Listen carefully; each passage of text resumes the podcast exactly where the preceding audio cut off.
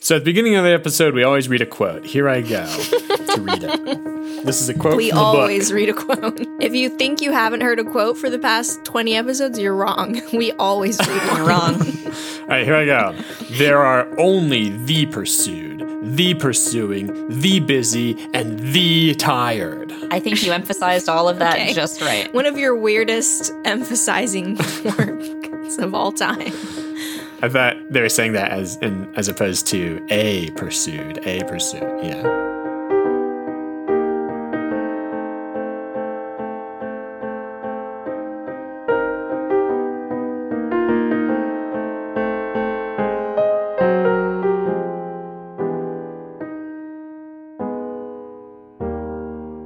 Welcome to Fire the Canon. This is the podcast where we read the books in the Western canon and decide if they belong or not. And today, oh boy, are we doing that. Oh boy, are we doing that. Oh, Oh, yeah. yeah. Say who you are. Yeah, say who you are.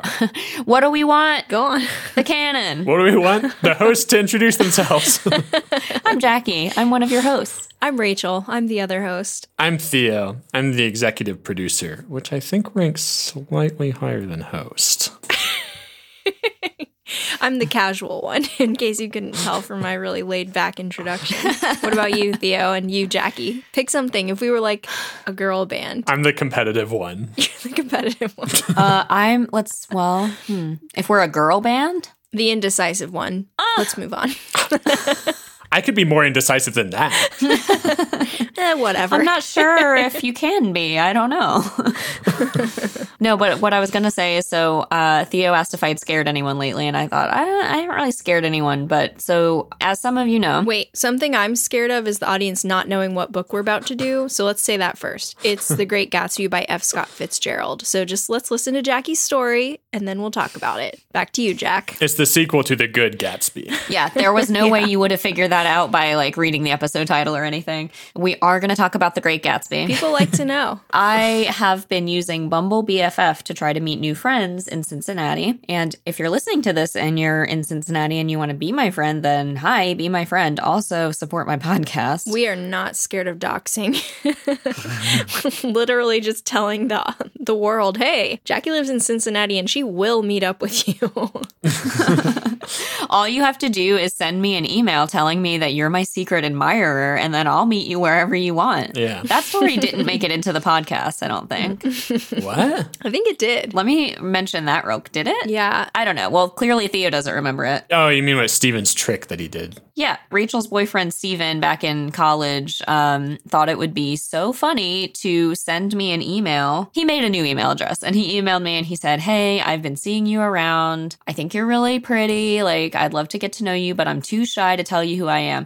And instead of being like, hot fuck, delete, like, that's really scary or like, this is clearly fake, I was like, "Mm, that's weird, but okay, we're in college. Like, people are weird sometimes. You know, maybe I'll see what happens. Give it the old college try. Give it the old, yeah, the old college try. Or maybe like, I knew this would happen to me eventually. like God, I'm surprised I haven't gotten more of these. Finally. Yeah. so I had a few days of like walking around the campus, being like, it, it could be anyone. like, could be the lady who helped people cross the road. It could, Could be, be that person who's been following me for the past 30 minutes. could be uh, the guy who gets inside the Ramses costume at the football games. I have no idea. Ugh. Um, Can you imagine dating that celeb? Whoa. no, I can't. Also, I never went to a single UNC football game, so he wouldn't have found me even if that was him. You know, it's a student who also does other things anyway. No, I thought he just lived in that Ramses costume full time. And like stayed in the stadium and ate grass. It's just a literal ram in the costume. there was a literal ram Yeah. who was kidnapped and beheaded by Duke students one time. Beheaded? A long time ago. Back when beheading was cool. I mean, maybe 15 or 20 years. It wasn't that long ago. That's psychotic. Oh my gosh. Really? 15 years ago, they beheaded a ram? it was pretty recent, I thought. Are you serious? No wonder they say Duke is puke. Duke is dookie. Someone needs to firebomb that school off the face of the earth. I'm like four stories like deep now into my story, and I keep like just going off of tangents. Anyway, Steven Yeah. sent me that email, and I fell for it. And I went to the tree where he told me to meet him, and then uh, I can't remember if no one showed up or if Steven showed up and was like, haha, you fool. You can't. Re- Those are two very different outcomes. Yeah, I honestly can't remember. Okay, wait. I have to say something. Mm-hmm. Mhm. The sheep mascot was killed in 1996, Oh my but god. it was not tied to it being a mascot What? Oh, because it doesn't live at UNC. It like lived on a farm. I know it lived on a farm, but that's why they kidnapped it and killed it. No, it wasn't. It wasn't even kidnapped. It was killed on the farm. nah. It was just some hungry Duke students. Yeah. Why why would they kill that particular sheep in such a brutal fashion? I mean, I don't even know if they cut its head off, but I Googled like Duke UNC Ram beheaded, and there's nothing. I can't believe you accused Duke of doing that. And I called for their death. No, it is real. It's not real. All right, let's look this up. They've been kidnapped before, but they always got returned safely. Might have to go on the dark web for this one. Didn't you tell me it has nothing to do with it being a mascot? yeah. It- It was the mascot. It was the sheep. It was Ramses. was, but it had nothing to do with its being the mascot. It was just a random Right. sheep killing, but it happened to be the sheep that was the mascot. There's no way. Yes, there is. Just like I produce this podcast, but even if our rival podcast beheads me, it's not because I'm the producer necessarily. it, Duke didn't do it. It was somebody just killed a random sheep, I'm guessing, because it was a sheep that lived on a farm, like a normal farm with other sheep. And someone killed that ram. Maybe it's because it was the biggest No, one. they knew. no, the farmer was like, no, it had nothing to do with its sports related work. Wow. Jackie, you're the Alex Jones of this pod with your misinformation. I'll see you in court. Oh, how about Jackie is the gossipy one? She really is The indecisive liar. gossipy one. Yeah. yeah, gossiping about beheading sheep. Hmm. Y'all ever get sheep and goats mixed up? Never. No. I'm kind of like God in that way. Okay, apparently the guy who did it said he got drunk at a party and didn't know it was the UNC mascot. Huh. Neither of those things make up for what he did. What a coincidence that it happens to be Ramses who gets brutally slaughtered and all the other sheep were fine. Yeah, Yeah. it was a coincidence. He wasn't wearing any UNC garb at the time, right? No, he wasn't. He was totally nude. I think so. The original story I was trying to tell was I'm trying to make friends. So I'm on Bumble BFF and I've been meeting up with people.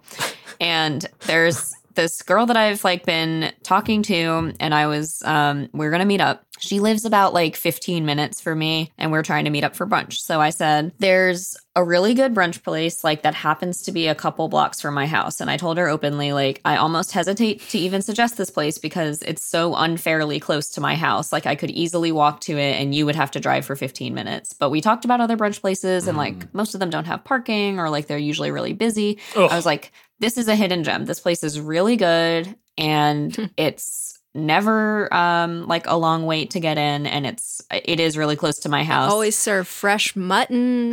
yeah. And I just want to disclose openly that it is a second from my house. So, anyway, so she comes over, we meet at this restaurant.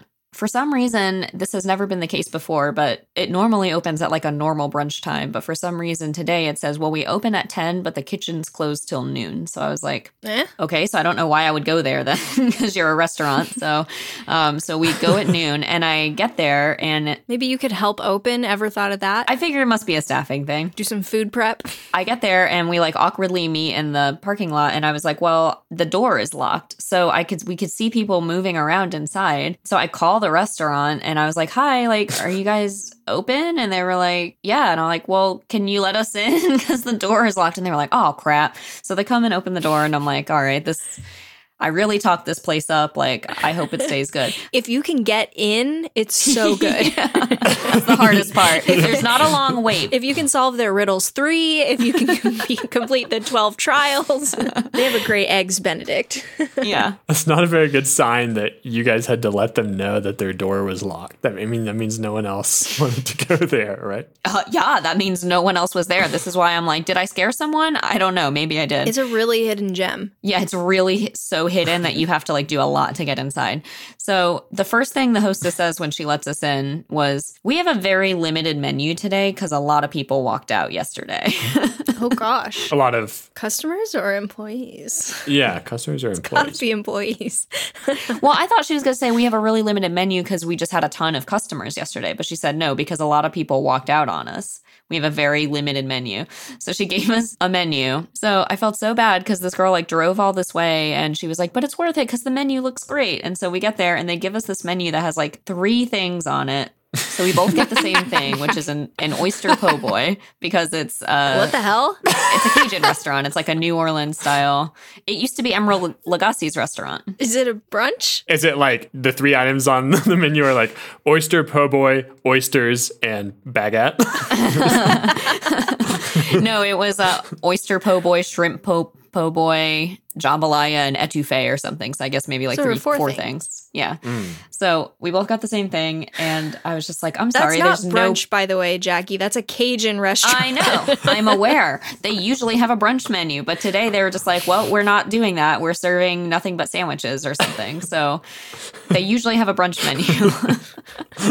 and uh, it's usually really good. Like, I love this place. So they, they give us this, and I'm like, okay, well, hopefully there's still something here that you might enjoy. We're the, obviously the only people in the whole restaurant, and like, there's jazz music loudly blaring over the speakers, which usually there's live jazz music. Oh my gosh. They're the ones who walked out. yeah, it was them and the person who unlocks the door. the ones who walked out.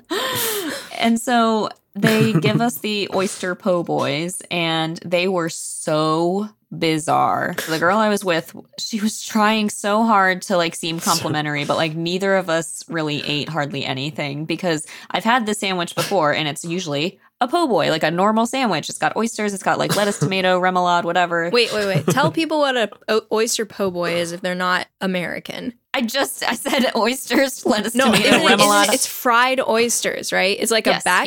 yeah. on a bag. And you have these like cornmeal battered oysters inside. Yeah. And there's a sauce, and then it could come with tomato, lettuce. Yeah. You can't just be like, it's a sandwich with oysters. it can be a lot of things. Yeah, yeah, they're fried oysters. Um, so I've had that before, and this time it came on a, a, a baguette, had the remoulade, had the fried oysters, and instead of lettuce or tomato or any other kind of vegetable, it had lots of pickled ginger. Which was so weird. So weird. Why do they even have that on the menu?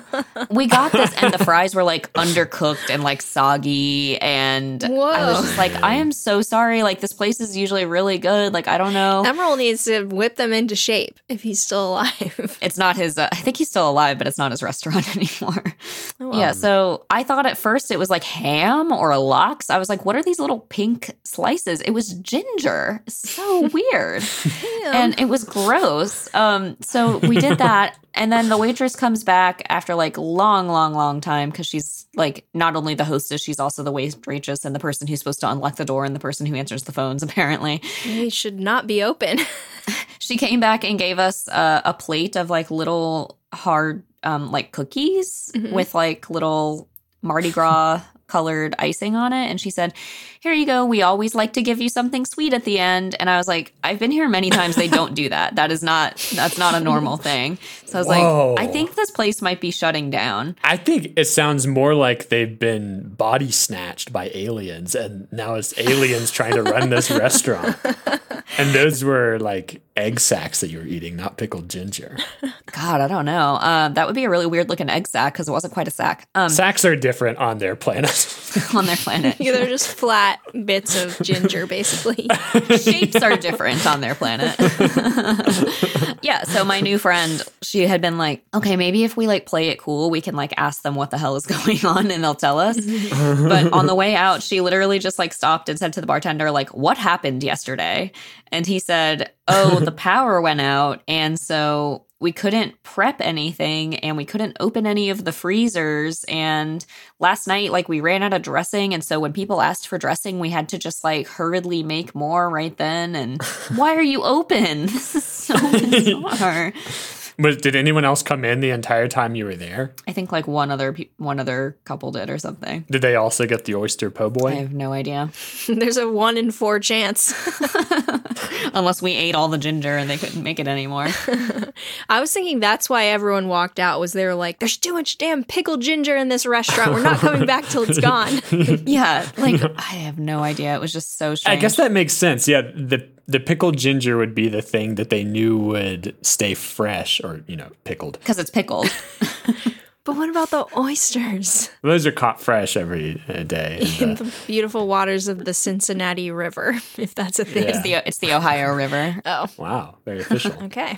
But no, I think I apologized like 50 times and I was like, ah, she's never going to want to see me again. She said she can tell that place is a gem. So Well, what? why don't you invite her again next week? What do you mean she can tell?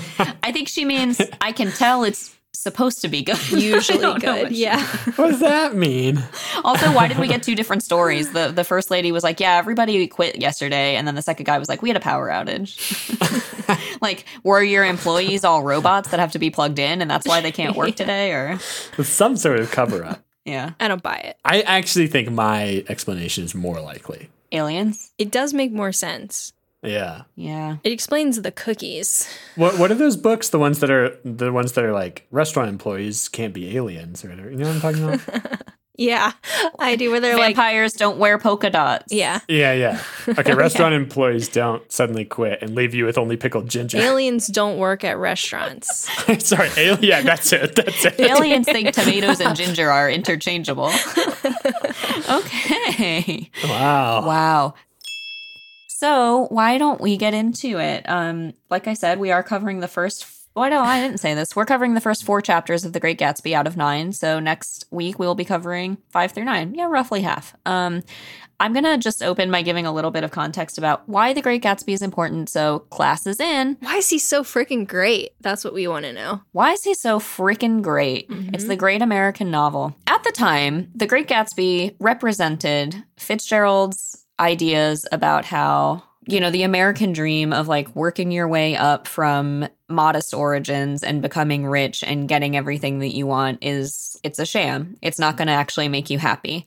Money doesn't make you happy is, you know, basically the theme here. I'd like to give it a try, though. You know, Yeah, I mean, I want to find out for let's myself. just give it the old college try. Yeah. Right. Yeah. it's really not fair that rich people are the ones who get to tell us that. You know, Yeah, cause I do always think like, yeah, I guess I'm just taking your word for it, but if it's so bad, give me your money. Well, then can I have some? yeah, so but that's well that was the case in the 20s i guess or that's the guardian is where i was reading this like so somebody wrote like an analysis saying like yeah this is like the difference you know at the time that this was written fitzgerald was considered to be like ultra modernist and so a lot of people who were more into like the classics like didn't really like his work but yeah it, that was kind of what it was about I mean, clearly, Yeah. it didn't used to be a classic. not an instant classic. Um, Mm-hmm. but now you really can't make that same argument because now you can just have all your problems be solved with money in a way that, like, you kind of could in the 20s, but it's like extra apparent now. Like, literally everything is legal if you're rich. I mean, wasn't the problem like maybe you could solve your material issues, but I mean, obviously, it's still going to be the case now. Like, there have always been complaints that American culture is like super shallow, you know? There's not much under the surface, despite there being a lot on the surface. Oh, well, Oh, well. But uh, actually, what Fitzgerald himself said about The Great Gatsby, I'll read this quote. The whole idea of Gatsby is the unfairness of a poor young man not being able to marry a girl with money. what the hell? This theme comes up again and again because I lived it. Yeah, so he didn't say like, yeah, the, like the American dream is a sham and like money won't make you happy. The theme for him is money will allow you to marry the girl that you want, and I'm mad that I can't do it. no, money should allow you to. And if it doesn't, it's really bad. Well, it says the unfairness of a poor young man not being able to marry a girl with money. So I know, but well, spoilers, but even when he's rich, he doesn't get to. really? Well, you'll see. Is that because he still has that poor stink on him from before? It's because he lives in a freaking egg, you know? you can't ever wash it off. I'm gonna need you guys to explain this egg thing to me. Have you not read this yet? You didn't read it in school? No. Oh, you are behind on your summer Whoa. reading. like 20 years behind. Well, I guess maybe like 15 years. I don't know when you would have read it. Okay. Uh is are we are we cool? Are we How cool? much more do you have to say? We're not cool, I can tell you that, but uh, I am finished. I I do have to tell Theo something I think he's really going to like. One second. Okay. Okay. so these were the other titles that Fitzgerald considered instead of The Great Gatsby. So I want you to rate Oh. them out of 5, okay, Theo? Uh, there are five titles. Uh, I guess including the one he chose, but I meant more like Oh, I'm give not it putting five them in order. stars. Okay. Yeah. Okay. Yeah, I'll give them five stars. Okay. The Great Gatsby. Honestly, I don't even like that one. That's like a two. Two. Okay. Among ash heaps and millionaires. I liked it until the millionaires part. Also, I'll give that one a three. Among hash That's a two. heaps. That's a three. A three. Okay. Trimalchio in West Egg. Ah, it's a six. Okay. Gold hatted Gatsby. What gold hatted? Gold hatted Gatsby. Gold hatted. Oof. That's a that's gonna be a two also. So wait, Trimalchio in West Egg is a six, and a six is so good it broke the scale, or it- it went back around and it's actually a one. It's like an ace. It's like you don't know if it's high or low. That's what a six is. Okay. Um, Sounds like it's, it's high. remarkable. I think the I think the gold hatted uh, Gatsby. I think that's actually a one. If the Great Gatsby is a two. Yeah, I don't like alliterative titles. It sounds like it should be silly. well, you know the Great Gatsby is alliterative, right? I know. I also don't really like that title. I agree with you. Here's the other option: the high bouncing lover. Whoa. what is the high bouncing referred to? The lover, I think. That's the only one I didn't come across.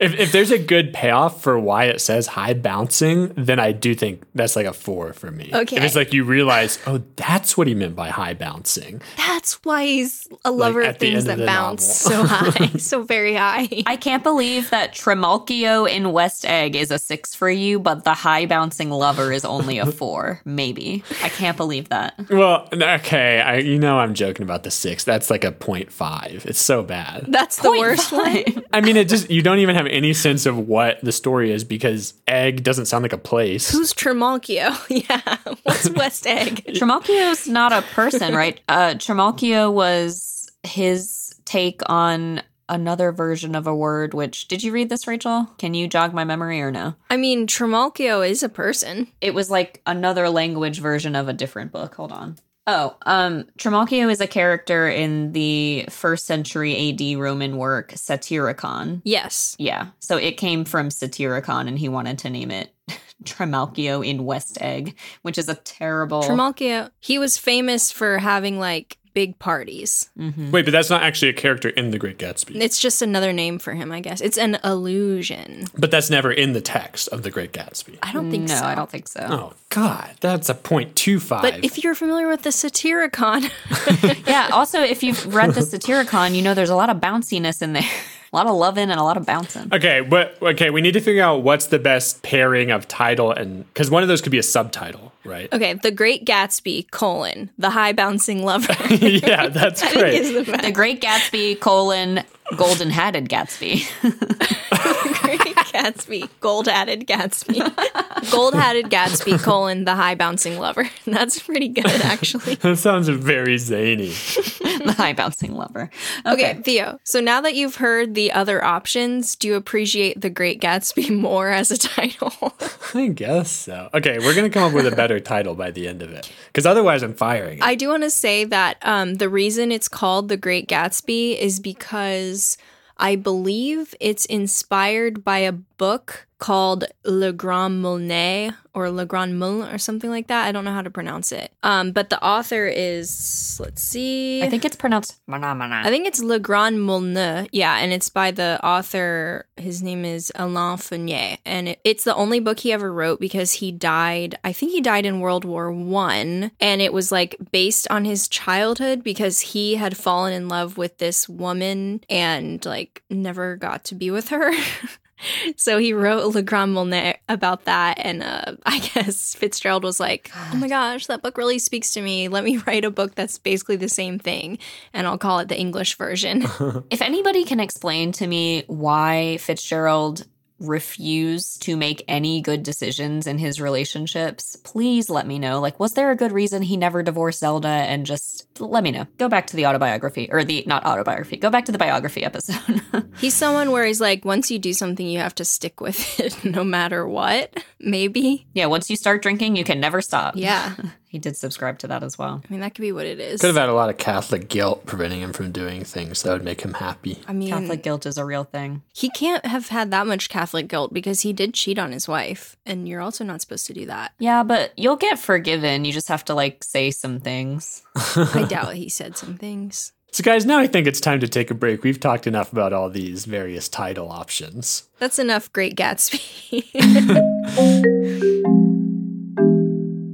Hey, everybody, are you enjoying this episode of Fire the Cannon? Yeah. If so, get on patreon.com slash fire the cannon, and there you can find various methods to support us. A great rewards tier is $3 a month. For just that, for just uh the price of a bucket of bananas every month, you get access to all of our bonus content. And one great bonus episode that I want to shout out this time is that additional 20 minute conversation we had with the writer Sarah Gailey. We got to hear all about their creepiest animals. yeah, they're creepiest animals. That was pretty good. And we really appreciate the support. We use every dollar to help make our podcast better. Mm-hmm. All right, back to the episode.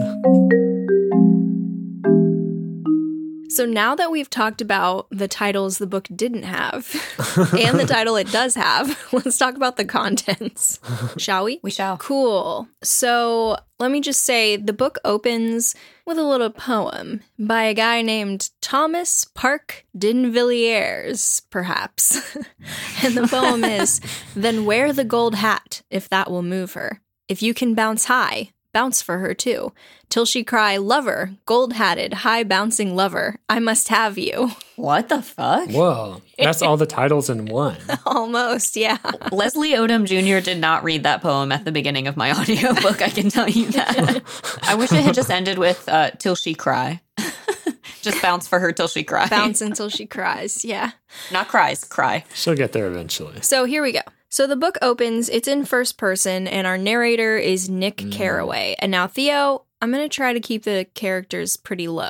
All right? I love it. Okay, good. So the book opens, and the narrator is speaking in the first person, and it's Nick Carraway, we will come to find out. And he says, In my younger and more vulnerable years, my father gave me some advice that I've been turning over in my mind ever since. Whenever you feel like criticizing anyone, he told me, just remember that all the people in this world haven't had the advantages that you've had. And that shaped this guy's whole life. But then it almost seems like he contradicts himself pretty soon, right? I mean, sort of, I guess, but uh, the whole book is like him hanging out with rich people. And I guess they had some advantages that Nick didn't have, but they clearly Mm. are lacking others. Maybe the advantages that he means are like parental love and support. A Yeah, hug from your dear old dad every once in a while. could be anything. Did people know about that back in the early 1900s? Love. Hugging your kids being a good thing. Yeah, parental love and support. Honestly, not enough people.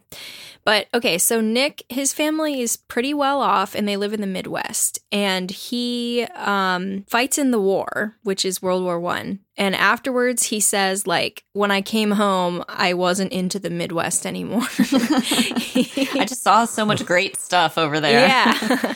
well, he says basically like when I left, I thought it was like the, you know, the heart of America and then I came back and I was like, "Pfft, this is the edge of nowhere. I got to get out of here. And he moves to New York and becomes a, a bondsman. Mhm. Yeah.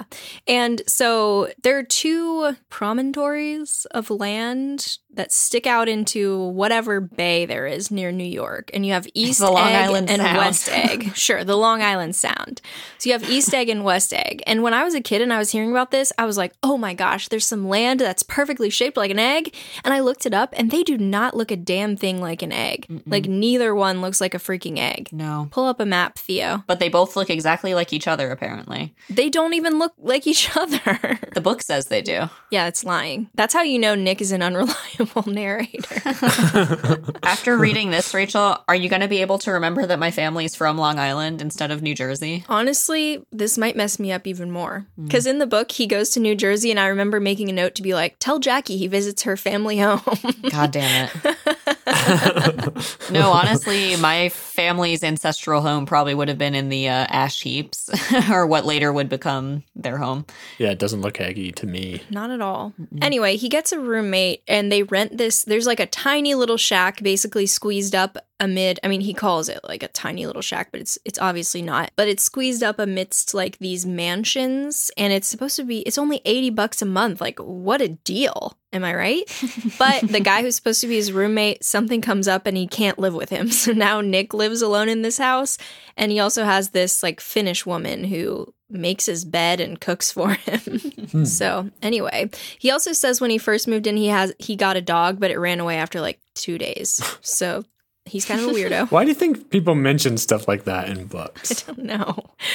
and uh, he also talks about like a couple days after he showed up, someone asked him, Oh, do you know how to get to this other place? And he told him. And then he was like, Wow, I love living in New York. I feel like a local. I'm not a stranger anymore. I told someone how to get around. I looked it up. $80 around this time was equal to about uh, $1,300 What? or a little more today. So if your roommate is like, hey, why don't we go halvesies and we'll each pay about like $650? And then he's just like, never mind, you're paying the whole thing. Yeah. I'd be pissed. yeah, I guess I would be pretty pissed. Yeah. But he could have afforded to stay in New York City. He just decided he wanted to be in the country. Maybe the roommate is still paying half. I doubt it. Maybe Nick's lying. Maybe he's being unreliable.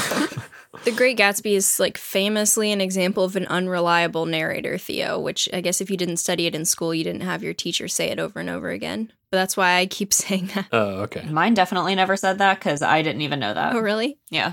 Well, I mean, I guess he's reliable to you. So, Nick, soon after moving in, he visits the Buchanans. And I'm sorry, but you have to know them.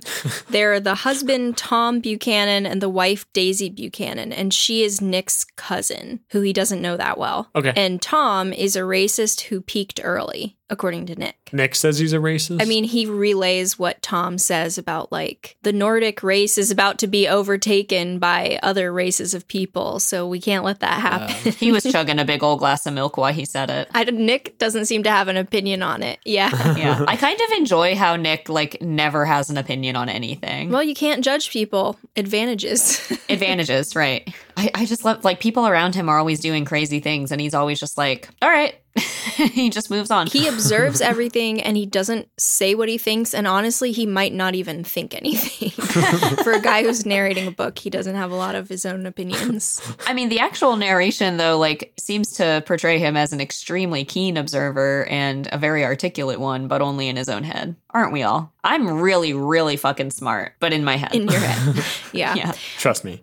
So while he's there, he also meets Daisy's friend, Jordan Baker, who you also have to remember because she's important. She's a girl. Yeah. Girl Jordan. Girl Jordan. The women seem to be like very disaffected. Nick kind of describes it as though Daisy and Jordan don't really care that he and Tom are there at all. They're just like, meh, whatever, let's lay on these couches. And Tom and Daisy have kind of a very weird dynamic. They both seem pretty dismissive of each other. Yeah. While he's chatting with them, Jordan says, like, oh, you live next door to Gatsby, don't you? Have you seen him? And Nick's like, no, not really. What's a Gatsby? I'm from mid- the Midwest. Is that guy with the gold hat? He's bouncing all over the place.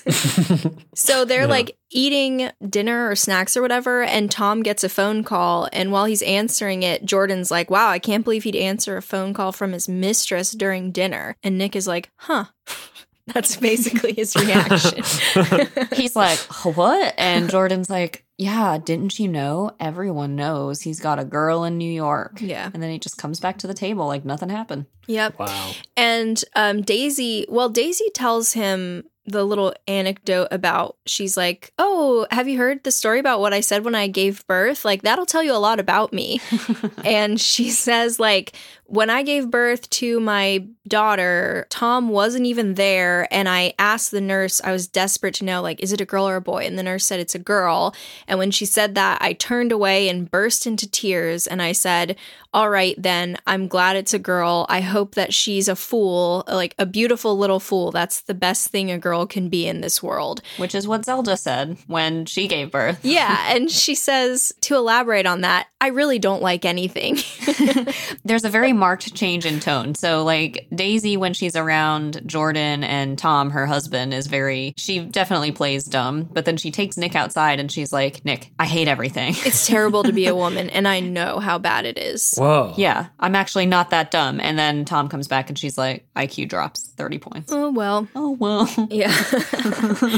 back to my couch. yeah. So Nick goes back home and he doesn't say, he doesn't think anything like, wow, I hated that or that was awkward or whatever. He just goes home and he sees that his neighbor Gatsby is outside and he's like, oh, maybe I should talk to him. Instead of talking to him, he just like sits in the darkness and looks at him and he sees Gatsby like stretching his arms out across the water silently and he's thinking like what is he reaching for? And he sees that there's a green light on the other side and that's the end of chapter 1. Wait, so what did what did Daisy say about Gatsby? Nothing. She didn't. Oh. Jordan said, "Have you met your neighbor Gatsby?" Okay. And Nick says, "No, I haven't." Oh, that's it. Yeah, Yeah. yeah. But then he sees him later. So I don't think we said this. So Gatsby lives in West Egg and Daisy lives in East Egg. yeah, Nick and Gatsby are West Eggers, which is l- Yeah. slightly less fashionable. Right. And Daisy and Tom are East Eggers. And they're se- they're separated by the body of water, so they kind of can face each other. So Gatsby's like on the edge of his like dock where his boat is with his fancy mansion, and he's stretching his arms out across the water. We now know towards probably n- maybe Daisy's house, or there's some kind of green light over there. Who knows? But he's doing that Sauron thing where he's like up on top of the tower, just like, "Oh," you know? Like, no, there's no weird. indication he's making noise. Why is he stretching his arms out like that? It does say he's trembling. Cause he's sad. He's trembling and he's holding his arms out. Yeah, that's pretty sad. I don't do that when I'm sad. I do that when um Don't say horny. mad. Okay. please, please don't. All right. So in chapter two, I don't know if you've, we're going to have to do like a little Instagram post with like a diagram of the eggs and the book cover and everything, but you're familiar with the cover of The Great Gatsby, right, Theo? Disembodied eyes crying. I'll look it up now. It is a really famous cover. It's like a blue background, and then, yeah, there are these two disembodied eyes and kind of the outline of a face, and then some lights on the bottom. Oh yeah. Ugh, I hate that. Well, so you kind of find out what the eyes are, which is that there's a big billboard for a Dr. TJ Eckelberg, who's like an optometrist, but he's since gone out of business. But so there are always these eyes kind of looking down at everything. Oh, cool. nice. So now you love it. Oh, I don't I still hate the cover. Oh, okay. Well, they're Daisy's eyes and Daisy's mouth. They're also representing. So Yeah. So maybe I hate Daisy. Maybe you do. So now I we're reaching a section that I called drama, which is that Nick is out and about and he sees Tom, and Tom is with his mistress, who is with her husband. And Tom is like, hey, Nick, come meet my mistress, the lady I'm cheating on your cousin with. He doesn't say meet my mistress. I want you to meet my girl. He says like, "Oh Nick, I want you to come meet Myrtle." No, he says, I want you to meet my girl. He says, basically, I'm dating her. well, they wait till the husband's gone. The husband's not aware. Yeah. Like it's kind of obvious, but it's not obvious enough, I guess. Because Myrtle says something to her husband, and she's like, "Oh, can you go do this thing?" And the husband walks off, and then she immediately like walks up to Tom and is like snuggly with him. Yeah, I just think it's really weird. yeah, it is weird. It's a terrible dynamic. The description we get of her is that she's plump and in her mid thirties, which Ooh. we could achieve We before could too still long. get it. Yeah. Yeah. By the time you're in your mid 30s, you should be plump and dating a racist on the side. you know those memes that have been going around? no? There are these memes where everyone, at first it was like, by the time you're 30, you should have XYZ. Oh, and it yeah. was some stupid thing. And so people have been like, you know, by the time you're 32, you should have a group of 12 friends, one of whom betrays you to the Romans or whatever. Yeah. That kind of thing. yeah, right. That's good. So anyway, so Tom and Myrtle are going off together and he's like, "Nick, come with us." Why does he think that Nick isn't going to be like Daisy? Because it's a guys' club, a boys' party, club. whatever the expression is. Well, then why wouldn't Nick tell Myrtle's husband? That's also a boys' club. Because he's already in the club with Tom. Hey. Hey, I'm the one who knows what boys' clubs are like. look, I already identify very strongly with the main character, so don't say anything bad about him, or I'll take it as though you're insulting me, Theo. No, I'm just saying you're talking about boys' clubs. I am a boy. I have Clubs. A club? I know the most about this. yeah. You are usually on Steven and Joshua's sides when we complain about them. Oh. I just try to show you another perspective. a boy's perspective. the perspective of the wrong party. Well, so next Tom buys Myrtle a puppy. yeah. What are you doing Which in this the was outline? surprising for me. this was surprising for me to see on the outline. There's a guy just selling random dogs by the side of the road. And Myrtle's like, Tom, can you buy me a puppy? and he's like, What kind of puppy do you want? And she says, like, I want a police dog. And the guy's like, Here's a police dog. And it's some kind of terrier. And Tom's like, That ain't no police dog. And the guy's like, Well, look at its curly fur. It'll never catch a cold. What? But I couldn't understand if it was like food or something, but a puppy. yeah, it's a puppy. She's gonna own that. Just show, dog. it's the frivolity. Look, I want one. It's cute. Give me a puppy. Also, apparently, Tom like pays for Myrtle to have an apartment separate from her husband, which is where they're headed in the car. oh, so the puppy can be there. and bringing Nick with them. Yeah, I have no idea. But so so the puppy is ten dollars, so one eighth of Nick's rent. And when Myrtle buys it, she's like, "What is it, a boy or girl?" And the puppy seller's like, "It's a girl," and Tom's like, "It's a boy." and then they No other way around. He says it's a boy, and Tom says it's a bitch. Whoa, He does. language, Jackie. I'm sorry, I didn't write it. Blame F. Scott. well, girl puppies. I mean, it's better that she doesn't have to deal with a dog with a penis anyway. If she doesn't, you know, know how to do it, What? she doesn't know how to do it. it's terrible. what are you talking about? Dogs have like retractable penises. It's a nightmare. It's not a. That's why we night- always get girl dogs. What are you trying? What are you saying though? she doesn't like to see the thing. I'm saying if she is not an experienced dog owner and she has a male dog, he's going to be like retracting and tracting his penis all over the place and like spraying pee everywhere to mark his territory and all this other stuff. Just saying it's easier to deal with a girl dog. But the girl dog will like bleed all the time. No, not all the time. Like All once the every three months or twice a year, you just put a little diaper on. That's how menstruation works. Bleeds all the time. All the time. Jackie's currently bleeding right now, never stopped. um, just a very brief aside. Uh, the boy that I dated in governor school, which like dated is like very, very, very. Um, oh, we know him, right, Theo? Yeah, we know him. He was awesome. Yeah. He was in my boys' club. yeah, Theo's always on his side. Um, whatever. But uh, he one time we had a conversation. Don't try to say he has a retractable penis because I'm not going to believe it. I have no. I'm not gonna say anything. Oh, about you don't that. know. Okay. Allegedly, he doesn't have a retractable penis. Allegedly, he doesn't have. it. um, but he had said to me like, "Yeah, women can't have hemophilia," and I was like, "Well, I mean, like they kind of can." And he was like, "No, because they would die." He said they well they can't have hemophilia because they would die every month. Whoa. and we do. Oh. I don't think that's how it works though. Even he isn't perfect, Theo. Oh man. Wait, but Rachel, you're what you're talking about with male dogs. It, do, you, do you have like experience owning a non-neutered male dog or something? Is that what you're talking about? My cousin had a non neutered male dog, and we kept telling her, like, please cut that dog's balls off because he was like constantly marking things.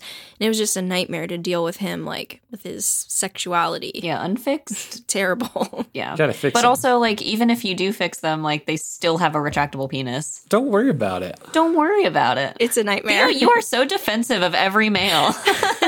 Boys' clubs include male dogs, Jackie. in my childhood, I wasn't like, "Oh God, he has a retractable penis." I just said like, "Look at that little hot dog thing." yeah. That's what I said, Every time. and I thought it was funny. So it's not so bad. That's the beauty of nature, Rachel, okay? It's the birds and the bees. Yeah. Ugh, okay. And the retractable hot dog. Ew. Okay, this is a gross episode. Or worst episode yet, almost. I know you brought this up. You're the nasty one. You're the nasty Uh, one. Excuse me, Mr. Hot Dog Thing. You said retractable penis. I don't think I'm the nasty one. I think you made it weird in that case, actually. It was in quotes. Yeah. Okay. So um, they go to Myrtle's apartment because she's having a party. And I'm not going to tell you these people's names because it's not that important. But basically, Myrtle tries to set Nick up with her sister. There's another couple there, and it's just very weird. So the wife and the other couple tells Myrtle, I like your dress. And Myrtle says, It's just a crazy old thing. I just slip it on sometimes when I don't care what I look like. Whoa. Is this the origin of that phrase? Like, oh, this whole thing? Like, It's just a crazy old thing. It's just crazy. it's just a, cr- it's just a, a Kermit costume that I like to slip on sometimes. just when I don't care what I look like. There's definitely a lot of examples of uh, terminology in this book that don't necessarily mean what they would mean today. I don't know if crazy Mm-hmm. would have meant something different, but there's so many times where it's like, yeah, Daisy was sad for a while, but by the autumn, she was gayer than ever. She was super gay. She was Just so unbelievably gay that autumn. Yeah, Yeah. Which, nah, Eh. girls love fall. that's true. Kermit Girl Autumn. so we get our first little bit of Gatsby potential information, which is that Gatsby is Kaiser Wilhelm's nephew or cousin. Boo. and that's why he's so rich. The guests at the party, they tell Nick, "Oh, you know, Myrtle and Tom, they both hate their spouses, so we have no idea why they won't just get divorced and then get together." And one of them is like, "Oh, well, you know, Tom's wife, she's super Catholic." And Nick thinks like, "No, she's not." And he says that he keeps trying to leave the party like multiple times, but that people keep pulling him into fresh arguments and he can't get away. And so Myrtle, she tells him the story about how she met Tom. And I think she was like riding a train and he was basically like, let's have sex. And she was like, oh my gosh.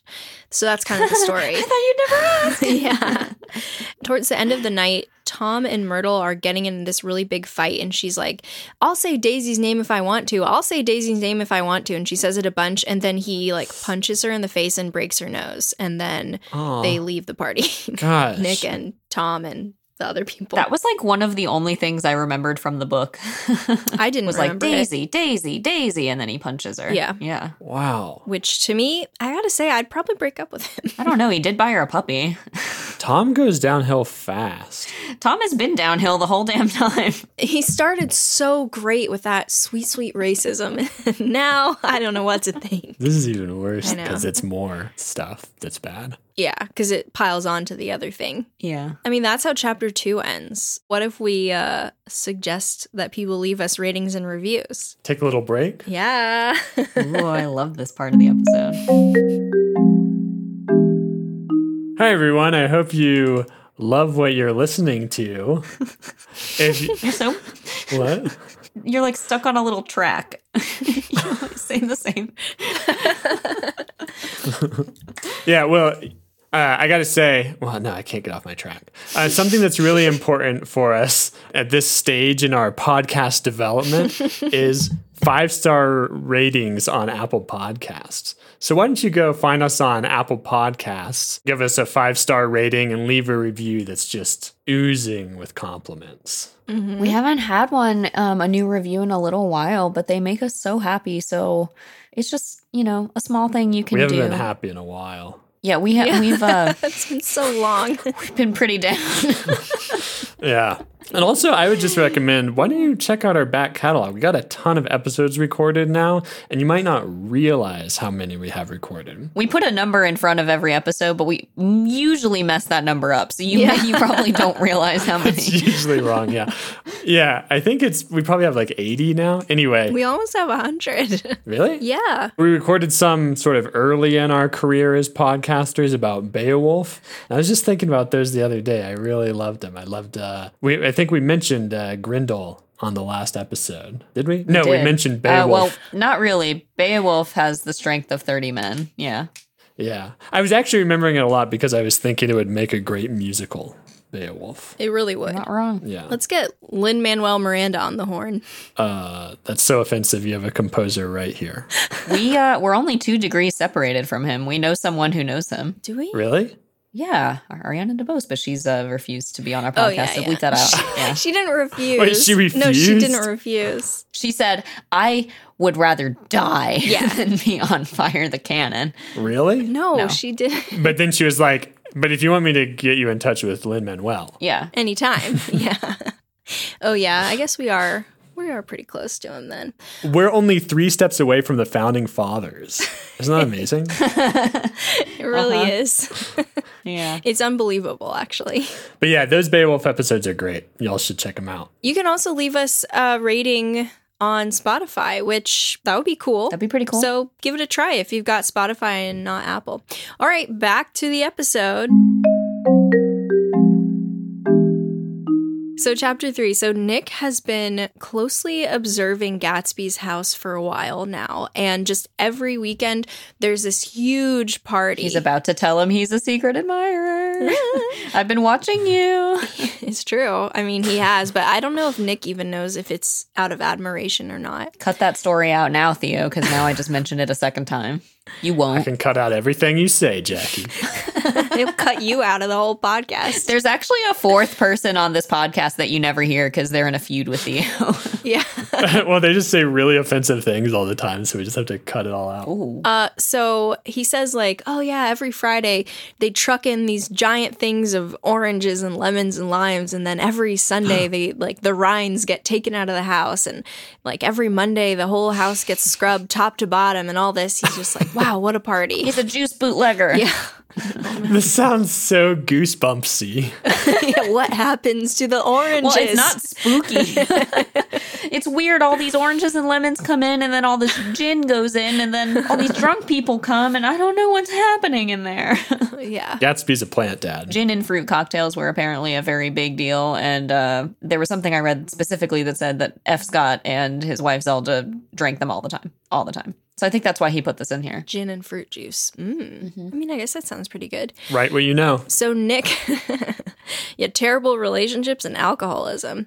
So Nick is invited to a party finally, and he goes. And he says, like, when I got there, I was one of the only people who was actually invited because most people just show up at Gatsby's house. So Nick shows up at the party and he sees Jordan Baker walk in and he's like, "Well, I've got to have someone to stick with through the whole party." So he Might as well yells, be this like, hot girl. Jordan really loudly. And she's like, oh, hey, man. And they stay together for the whole party after that. Oh, awesome. Jordan is like a tennis star, or no, so she's a golf star. Golf. Yeah. And she's she's very good at golfing. And Nick Yeah. constantly talks about how she's so golden. Golden. tan. Yeah, I was Yeah. going to say. So, another reference to an old episode, um, our Christery chat with John Allison, we talked about um, Hercule Poirot's Christmas by that lady who wrote the mystery. Agatha things. Christie? Agatha Christie. Christery. Get it? Christery, yeah. There's a character in that in that book that's constantly referred to as creamy. And I thought the same thing because every time Jordan shows up, it's like this golden armed girl, this like tan yellow golden girl or something. So let me just do a quick little plug for a future episode. We are doing, after we're done with our Gatsby mini series, Mhm. the author Nevo is coming on, and she wrote a really interesting take on The Great Gatsby from the perspective of Jordan Baker. And in her book, Jordan is a Vietnamese adoptee, and also there's magic, and most people are bisexual explicitly instead of implicitly, I was like gonna in this say, book. eh, that's the same. yeah, same thing. Yeah, so when they're at the party, Jordan is like very popular with women. Girls keep coming up and being like, "Oh my gosh, I saw you playing golf." Sorry you lost. yeah, sorry you lost golf. She lost. She lost. Yeah, she got second place or something. So we hear some more Gatsby stories, and someone says like, "Oh, I heard Gatsby killed a man," and someone else said, "I heard he was a German spy during the war," and someone's like, "No, he was in the American army during the war." And so people just really don't know what his deal is. They're all at his house and they're all saying Well, they didn't get invited. I know, but if they're there, I wouldn't be at some guy's house being like, I heard the host killed a guy, you know? Like I might wait till I'm outside or Just one guy. just one guy. Who- Which whomst among us hasn't murdered one guy? one guy, seriously. So they Jordan and Nick find their way into Gatsby's library and there's a super drunk guest in there who's like, "What? Love this guy. These books are real? I thought they were just cardboard." And he like takes a book out and he's like, "Yep, this one's real too." And then he's like, "Oh my gosh, I have to put it back cuz it'll ruin the look of the library." so this drunk weirdo and, and also he says like, "Oh yeah, I wasn't invited or whatever." So, um, anyway, we hear some other things about the party. Like, there's some random entertainment. One is that there are two women who do a costumed baby act, which I do not know what that is. I think I I think I uh blasted that out of my brain both times that I read a it. costumed baby act. Let's see. oh gosh, yeah, Theo's googling. I'm just assuming that must mean something totally different. what is it now? I have no idea. I just hope that it's different than what I think it is. You hope it's different. You don't know what it is now or then. No, I know what it is now. I hope it wasn't that. well, I don't know what it is. What is it now? A baby act? What's a baby act? I assume it would just be them dressing up as babies, right? yeah, I mean, I guess, but what? But the way he Uh, says it, it's like it's very common. you can't say you know what it is now and then give that answer. I mean, adult baby is like a community, right? Like, is that? I don't think it's a sexual fetish thing. It's got to be a performance. That's what I'm saying. Like, it better not be what I think it is now. it better be something else. Okay. I cannot find the answer to this question. What is a baby act? yeah, I keep finding like laws passed about how you should take care of babies. okay, let's we'll move on because this can't go anywhere good. No. So finally, a guy walks into the library and says to Nick, like, oh my gosh, don't I recognize you from the war? And Nick's like, maybe. And then they start talking, and Nick says, like, yeah, I'm at Gatsby's party, but I haven't even seen him. And the guy's like, oh, I'm Gatsby, actually. Good thing he didn't say, like, do you really think Gatsby killed a guy? yeah. I heard some people said you were the nephew. Yeah. Hasn't even seen Gatsby though for the past few weeks. But from afar. You're so much bigger in person. I thought you were like two inches tall or something. Yeah, right. I thought you were like a figurine. you looked really tiny when I saw you far away, but you're much bigger. Yeah. Yeah. So he says, yeah, I'm Gatsby. So they meet. it's me. Sorry, I, I'm. I guess I'm a bad host. Ha ha ha. And he ends up uh, like he says to Jordan, "Hey, can I talk to you?" And she's like, "Me? Wow, sure." So they walk off and they talk. And so one other little bit of information I get or that we get about Gatsby is that potentially he's an Oxford man. When Jordan comes back, they like hang out together again and she tells him, "Oh, I like large parties. They're so intimate. At small parties, there isn't any privacy." Mm, that's true. they hang out so late into the night that by this point he says basically all the women at the party are arguing with their husbands. They're like, we always go home first. And then uh, the other couple comes in, and the woman's like, yeah, we also always go home 1st they Mhm. You're mad about it. no, I guess it's because the husbands are all cheating on them or whatever. But anyway, there's this car accident and this drunk guy he r- crashes his car and a wheel flies off, and the guy's like, "Oh man, I need to put gas in the car," and everyone tries to say like, "You can't. There's you don't have enough wheels." He says, Oh, the reason the car stopped is because I ran out of gas. And they're like, No, that's not why. And he's like, Well, I mean, we can just, you know, kind of Let's just try it. push it along, right? Yeah, let's just try it. And they're like, um, you need to understand that one of the wheels is physically removed from the car and it's not going to work. Yeah. But they can't make him see it. See, that's a car trouble I can actually understand. no wheel. Like if a wheel one is of the gone, wheels gone. Yeah.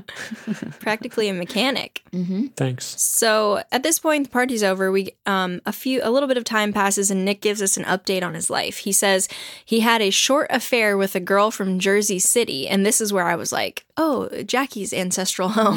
Jackie. so anyway, and he says like, eh, "Her brother didn't like me, whatever."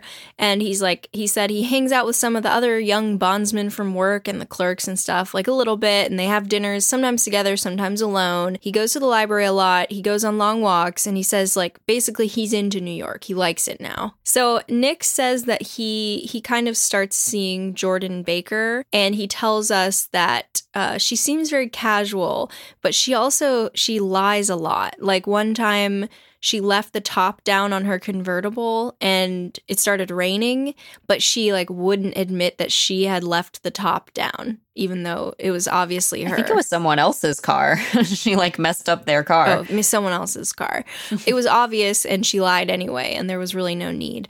And he said that from watching her, he saw that she avoids clever, shrewd men and just kind of lies casually. And his quote is Dishonesty in a woman is a thing you never blame deeply.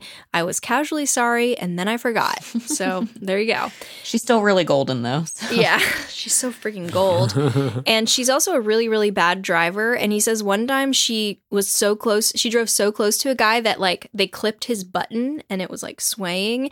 And he said, Oh my gosh, you're a really bad driver. And she said basically, like, Yeah, but that's fine because everyone else is good. It takes two people to make an accident. He's like, What? And she says, Yeah, if I'm bad, but everyone else is responsible, it'll be fine. And he says, Well, not everyone is Yeah. responsible. One day you're going to run into someone who's just as bad of a driver as you. And she said, I hope I never do. Yeah, she's like, gosh, I hope not.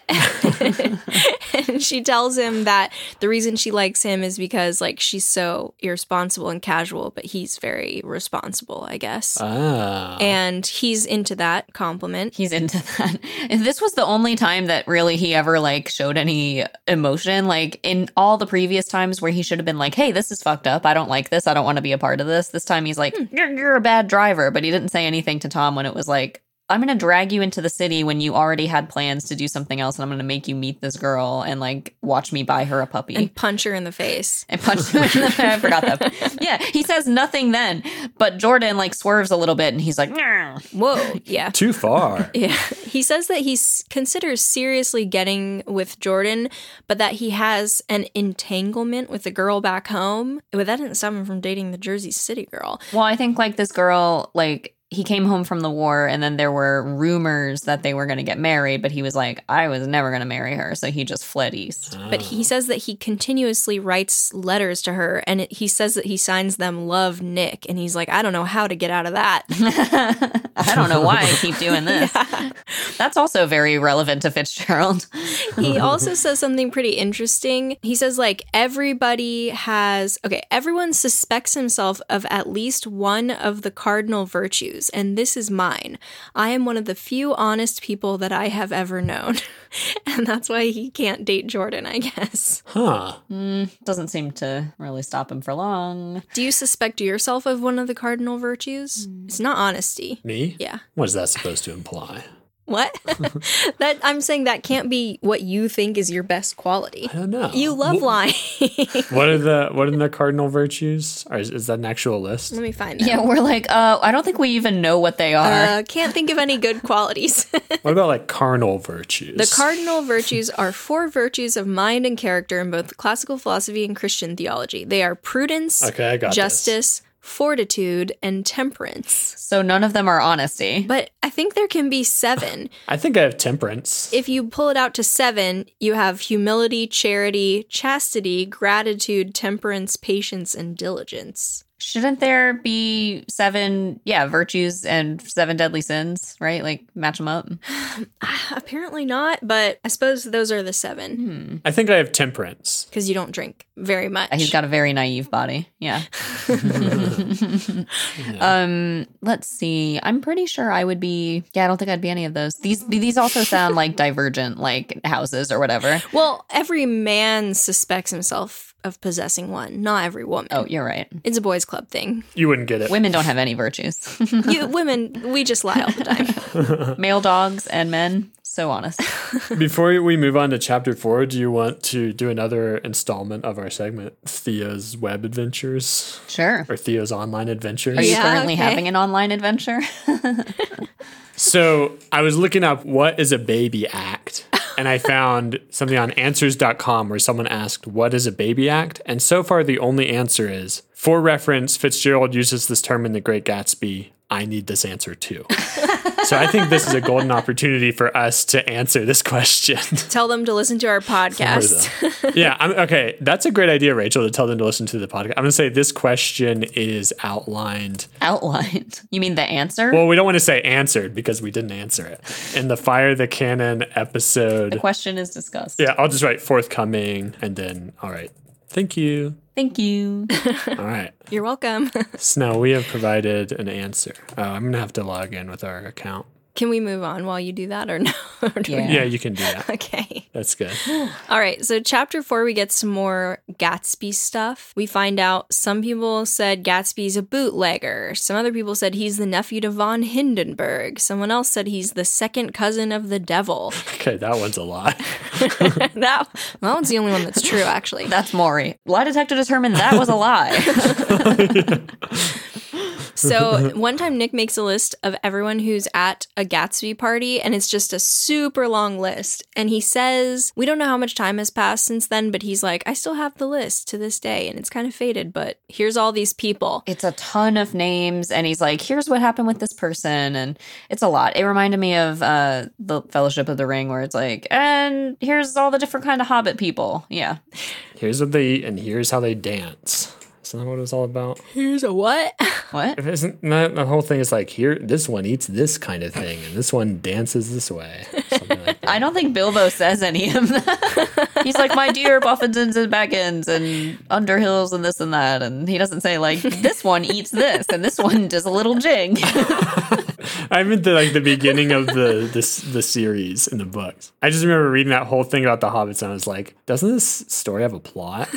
the beginning of the book The Hobbit Yeah, where it says like a hobbit where it's like lives in a hobbits nasty- live in a hole Yeah. and they Not a nasty Yeah. hole. It specifically says it's not a nasty hole. I know. That's what I meant. Not a nest. they dance this way, they eat the stuff. I don't know, Theo. I don't know. and nothing ever happens to them. and you were like, what the hell? They live in a non narrative world and then they farted. with, with dancing and food and partying. Yeah, that's great, Jackie. yeah, really good callback. I just, I, I figure every time I say it, it's just like, yep, instant Theo laugh. There you go. So the official answer we've given on answers.com is just check out the Fire the Cannon podcast episode on the Great Gatsby. It covers this in detail. It covers us answering the question, like typing out the answer. It covers us asking the question. It does. So if we get a big boost on this episode, we'll know why. We should advertise on answers.com more often.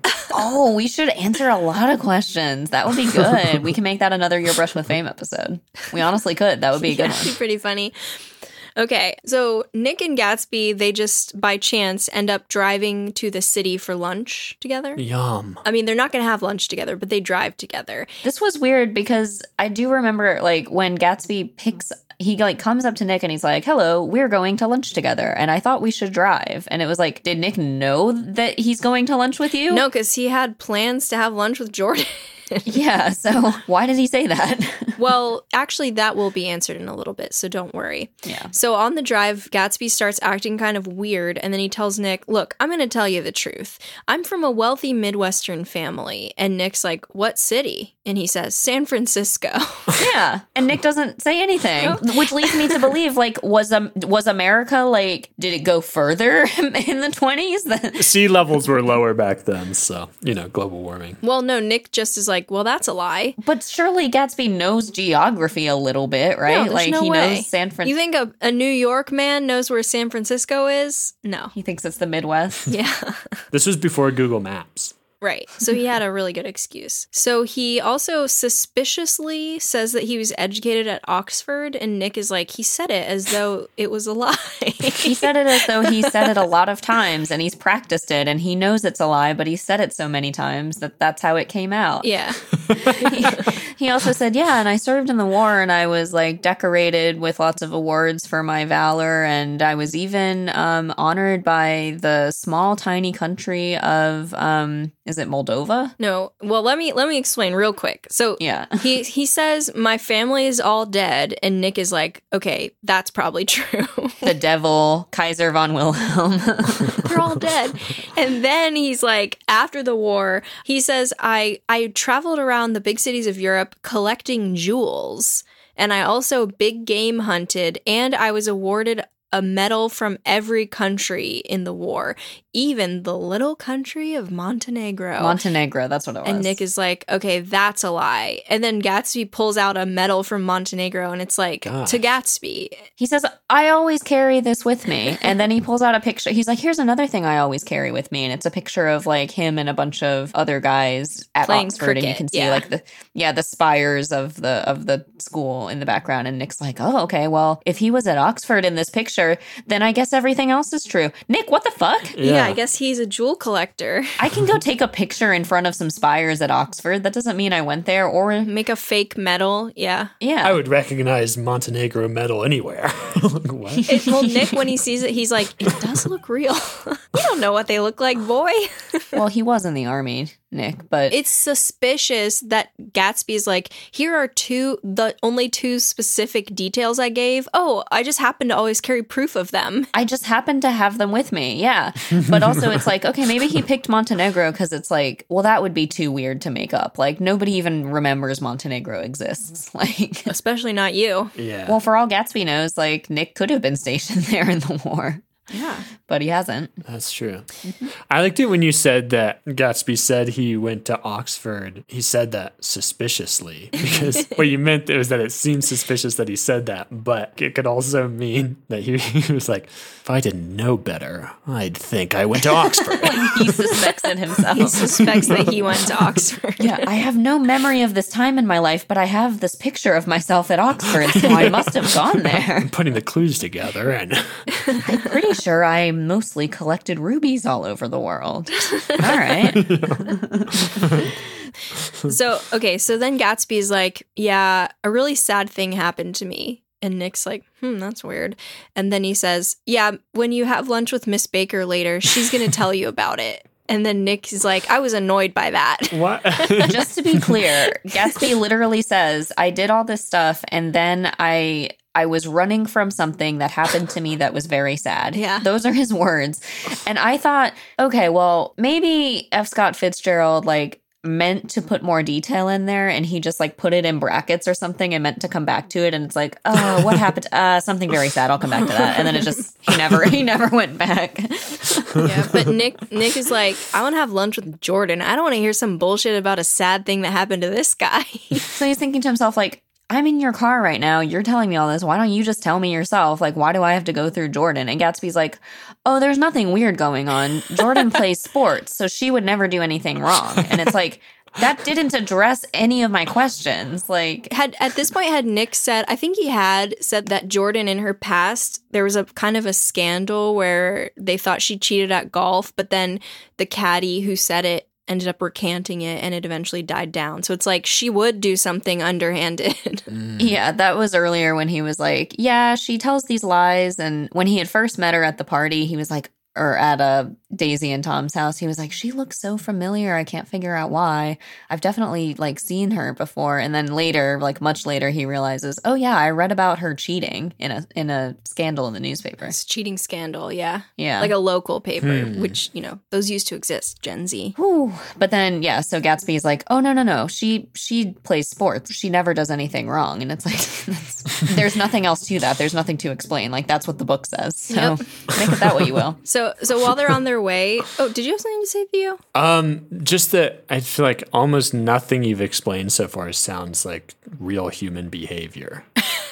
aliens. They're all replaced by restaurant running aliens. Are you gonna um talk about the part where so before he goes to meet Jordan, him and Gatsby meet up Oh, yeah. with this other guy? Okay. This is so weird. Not even there yet. Before that, Gatsby gets pulled over for speeding and he flashes a white card and the cop is like, "Oh, sorry Mr. Gatsby, I'll recognize you next time. Go on your way." and Nick is like, Did you just show him the picture of Oxford? but he didn't. He showed him something else, right? We don't know. It was a white card. It said get out of jail free card. Don't- you may not arrest me. Am I being detained? I am a sovereign citizen.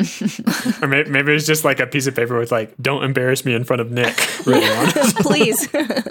what he says it is is a Christmas card from the commissioner, but I don't know if that's actually true. oh yeah, he says, Yeah, we were friends back in the day, so eh, whatever. He says I, I did him a favor once. Uh, this guy's just got a whole collection of little scraps, and- trinkets, yeah, like items to aid him on his quest. They're basically like little magical items. yeah, it feels like an RPG. You've just acquired a Christmas card from the commissioner. Doodle-doo. you are now immune from paying for tickets or whatever. cop has wares if you have coin. Yeah. So, I mean, I think what if he really did just show him the picture of the guy at Oxford, of himself at Oxford? I know how to play cricket. or if the cop looked at the picture and was like, oh, this is that guy who won all those medals. Like, yeah, go, go right ahead. My Montenegrin family is highly indebted to you. Do you guys like the idea that it's Nickelback and it's like, look at this, Look at this photograph. and it's this picture from Oxford? that song is from the perspective of Jay Gatsby. oh my gosh. Okay. So that song is the Great Gatsby fanfic. That's our headcanon now. it always makes me laugh. the time at Oxford. That's pretty good. oh my gosh. Now I'm going to have to make a meme of it because there's that image of him holding it and he says, Look at this photograph. And I'm going to have to edit it so that there's like a picture of guys playing cricket no one's gonna get it though. when they listen to the episode. all right. We gotta, we gotta finish this. We're almost done. Okay, so on their way in, Nick is just loving New York City. He's like, oh my gosh, it's so pretty. And like, look at these buildings and look at all these people in their cars.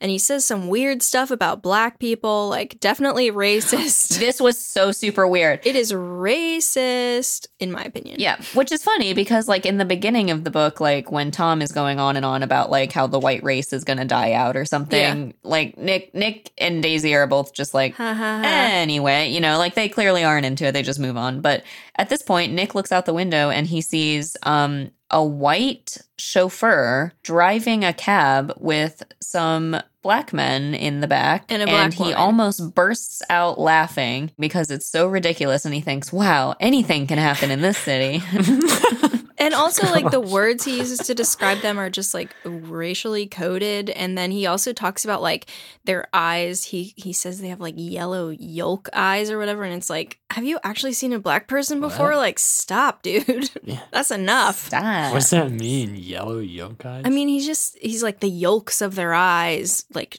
turn towards me and whatever. And it's like, get over it. They're just people going for a ride. So Gatsby and Nick go into the city, and here's another weird racial thing. Gatsby introduces him to a guy named Meyer Wolfsheim, oh god who's a shady Jewish guy who's involved with money. of course, because he's Jewish, he has a very expressive nose. And multiple times he says, he turned his nose towards me. His nose started to look concerned. What about the rest of him?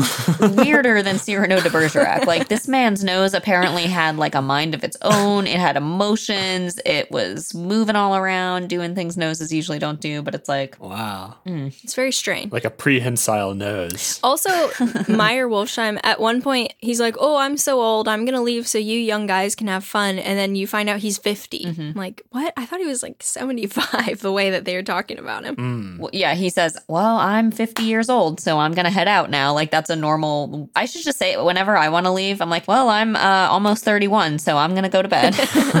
So once Wolfsheim leaves, Gatsby's like, that's the guy that fixed the 1919 World Series. And Nick is like, what? That's crazy. Yeah, How? That's so many people. And Nick starts to think, like, huh, Gatsby might be connected to organized crime. And then he asks, "What does that guy do, Gatsby? Like, is he?" uh He's like, is he a tailor? Is he a dentist? yeah, and he's like, "Is he a tailor?" Guy's like, "No, he's not." And Gatsby goes, "A dentist," and he's like, "No, he's not a dentist. He's a gambler." Yeah. So it's like now it does kind of seem It's not really gambling if you fix the World Series. You know what I mean? That's a really good bet. yeah. yeah well he he also has a uh what is it is it a lapel pin or is it cufflinks made of human molars What?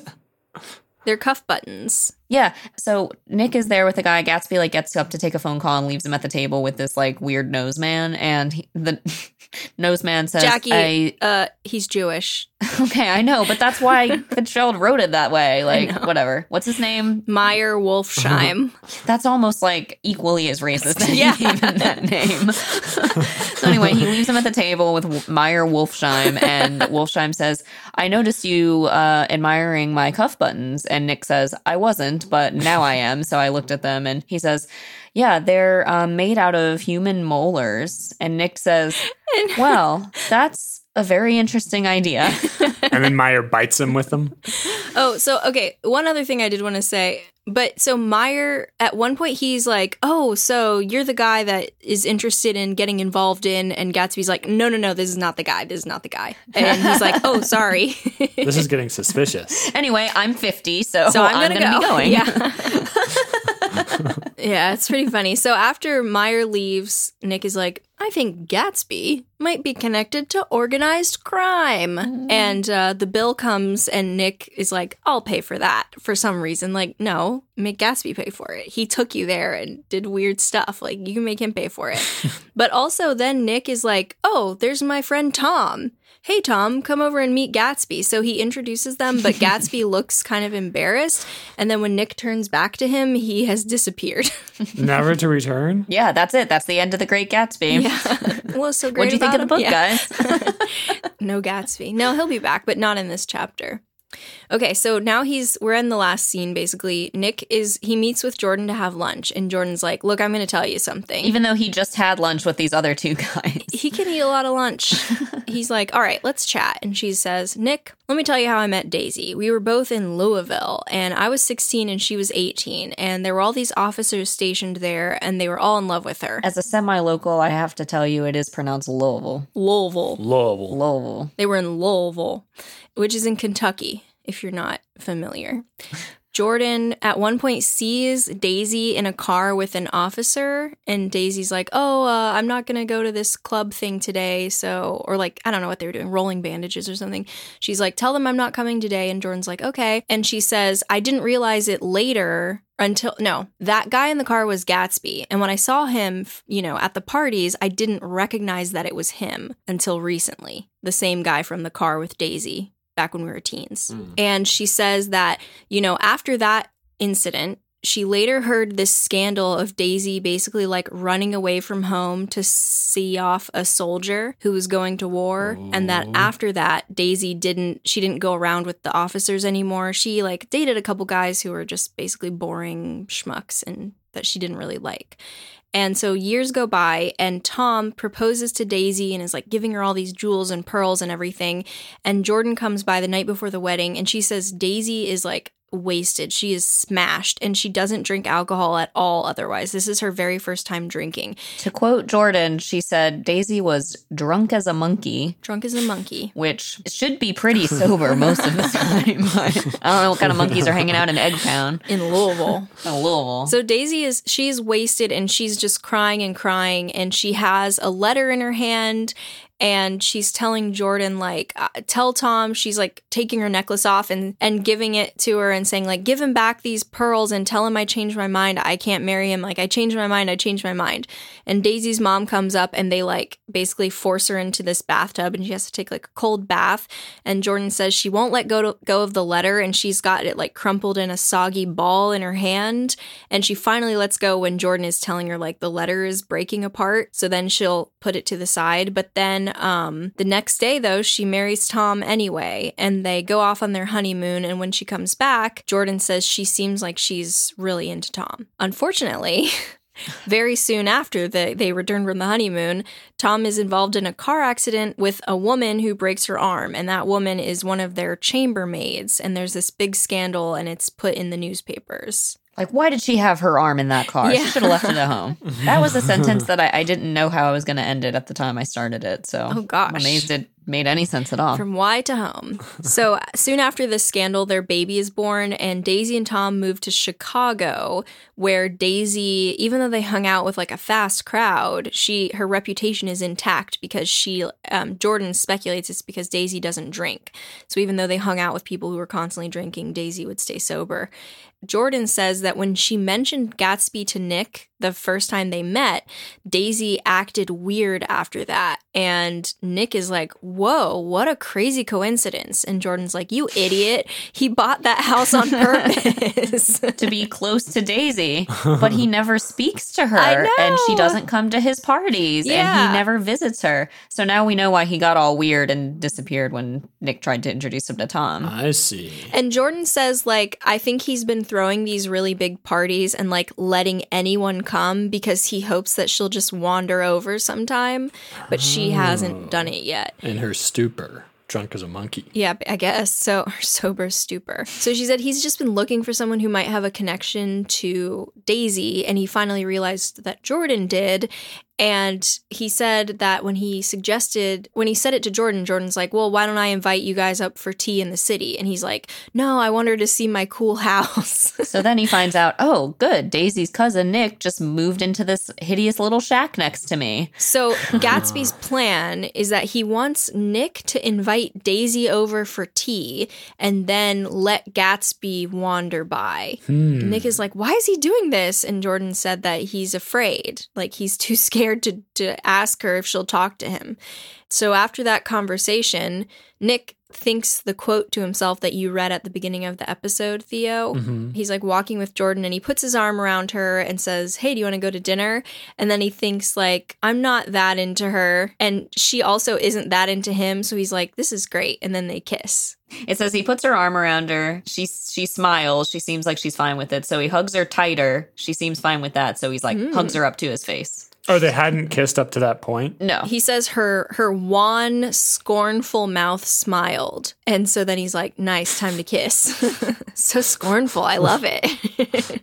and that's the end. That's the end of chapter four. We're about halfway through the book now. Jackie, what's your opinion so far on your reread? Because you've you've read this before, right? Yeah, um I can't emphasize enough how Little. little I understood about this book in high school. I really am starting to think I really just didn't have good education. I don't know. So much of our English education was just like, I don't know, like the teacher would print out a bunch of questions about the plot from somewhere online and we just had to like answer the questions, but they were never like anything like about the meaning of the book. It was just like, what is Daisy's husband's name? Hmm. I didn't really understand it. Oh, that's why in the first episode, when I told you that themes were only supposed to be one word, you had never heard that before. yeah. She's like, You mean Tom? Could the theme be Tom Buchanan? The theme is Tom. Tom. um, yeah, I think I am definitely really enjoying the writing itself, which I mean, I, I am listening to this on audiobook, but I'm really gaining an appreciation for his construction of language. And again, it's weird that Nick, the character, basically never does anything Yeah. to this point of consequence or like says anything. yeah. He's completely passive. But the way he describes everything is really good. So really it's good job Fitzgerald. Like he does a great job describing people. But also the other characters, they say pretty interesting things, which to me it makes a lot of sense now that I know that he like, you know, lifted some of this dialogue from his wife. mm-hmm. But um yeah. to me this it's like reminding me a little bit of catcher in the rye i mean Yeah. i guess because it's set in new york but also because it the, the protagonist he seems like also he doesn't, doesn't, know where the fucking ducks are. he just seems like he's just being like tossed around talking to different people not really having much agency like kind of misunderstanding everything probably right Yeah. yeah, but at least Holden like wants things. You know, he doesn't really get them. but Nick is really dumb. There are so many times where he says like, "You mean this?" and everyone's like, "No." but so if i were an unreliable narrator i would take that part out yeah, yeah, I mean, it might be that he's unreliable because he's so stupid. I was thinking today, Like parentheses doing everything wrong quote like this. yeah, that's not unreliable it's incompetent narrator I was thinking today, like, I was like, I gotta ask them if they think that Holden Caulfield and Nick Carraway would get along. And I was like, they would just never interact because they never do anything because of their own choice, basically. No, Nick Carraway is Holden's dad, and that's why Holden ends up the way he does. Oh no. now there's a potential book. it does seem like you could just switch the characters out in their respective books and the same things would happen I mean, almost, yeah. But like Holden has a reason, which is, you know, a bunch of trauma. And with Oh, Nick, we're right. like, maybe it's because you were in the war, but who knows? I don't know, man. Does he have a job or anything? Like, why is he there? He's a bondsman. oh right, he's a bondsman. It just seems he has like a lot of free time to do aimless things. Whatever. So that's funny because Nick actually, as the narrator, at one point says, like, now I realize that I've been writing a lot about all these like parties and things that I go to, but don't be fooled into thinking that I didn't do other stuff as well. It's just these are the things I remember the most. So he basically has a part where he's like, He's like, yeah, I was working, but it was really boring. I am a well rounded character. I'm just not mentioning that stuff. You just don't get to enjoy the roundness. yeah, yeah. But just trust me, it's there. Like I do work. Mm-hmm. Uh, what I was gonna say is, I do think that um, Nevo's decision to make her main character from the perspective of Jordan Baker is interesting because I think Jordan is probably the most interesting character in the book. She's basically, I mean, your options are like, Like an obvious one would be Daisy, right, or Gatsby himself. she's the only person apart from Nick who has the required proximity to the main action. You know what I mean? But she's also really interesting. Right. Daisy and Gatsby are too Mhm. close. Nick and Jordan are the right distance, but Nick has nothing going on. Jordan has things going on. That's what I'm saying. Okay. What about the guy who sold the puppies? Oh man, that would be a crazy spin-off. Yeah. There's like one part where it's like he sells Myrtle and Tom a puppy, and then he's just like, I don't know what happened after that. you see some freak in the back seat with like a totally blank expression. yeah. The whole book is about his difficulty identifying dogs, breeds, and genders, and it's like that's what he has to overcome. yeah. It's his tragic flaw. Mhm. that would be a really funny character. And that would be kind of interesting, right? To have a whole book about this guy who breeds and sells dogs, and then just one point, maybe like three fourths of the way through the book, he meets Tom and Myrtle, and it's like, oh wait, this is a Great Gatsby spinoff. I didn't realize that. and he realizes it. He's like, "Oh my You're gosh." probably wondering how I ended up in this situation. yeah, yeah, yeah, he realized he's like. Oh, yeah, those do seem like better characters than me. Wait, I have a great spinoff. I have a really good spinoff. Okay. So it takes place in hell. The devil's the main character, and at one point he's like, "Yeah, my nephew's been throwing a lot of parties. That's good. That's really That's good." another good one. that is really good. Totally worth the effort of writing it. I do have to say, I'm kind of disappointed that as a high schooler, I didn't understand how funny this because the the book, what happens in the book, is not at all funny, but the prose is pretty funny, right, Rachel? Like, Yeah, yeah. sparkling. Fitzgerald has a really good sense of humor. Yeah, He really does. Well, he did write The Vegetable. the most hilarious play of all time that made his career. made his career bad, but yes, I mean, Oh. yeah. oh no. Well, I can't have the air conditioning on when I record. it's getting really hot in Well, here. we are done. Um, We've had so enough. take off all your clothes. Uh, no, don't do it. Well, we're done, so take off all your clothes. If you want to, audience, I don't care. Thanks so much for listening. Thank you. uh. You're welcome. I hope you've enjoyed what you've heard. You're on the track, Theo. You're a little freaking Hot Wheels guy. Just If you would like to keep up with us outside of the podcast, you can find us on TikTok, Instagram, and Twitter at Fire the Cannon Pod. We also have a couple of Facebook groups for discussion and just general announcements. And if you would like to send us a message, you could email us at firethecannonpod at gmail.com. We've also got a website, firethecannonpod.com. So there's just, you know, there's a plethora of ways for you to keep up with us. oh god, we're evolving. She didn't say www.firethecannonpod.com. It's understood. it's understood. We need to get back into our meme posting. That was really funny. We need to start doing that again. I'm kind of getting back into it. I posted one that was pretty popular today. You haven't liked it yet. I saw it though. Oh, she's trying to decide if she likes it. I was logged into the Fire the Cannon account and I saw it, so I'm not going to like it because the Fire the Cannon account posted it. Anyway, we need to make some more memes. I think it'll be great. I'm, I'm kind of feeling the muse. All right, we're going to go now so we can make memes. Bye, everyone. Bye, suckers. Make meme proud. Bye, old sports.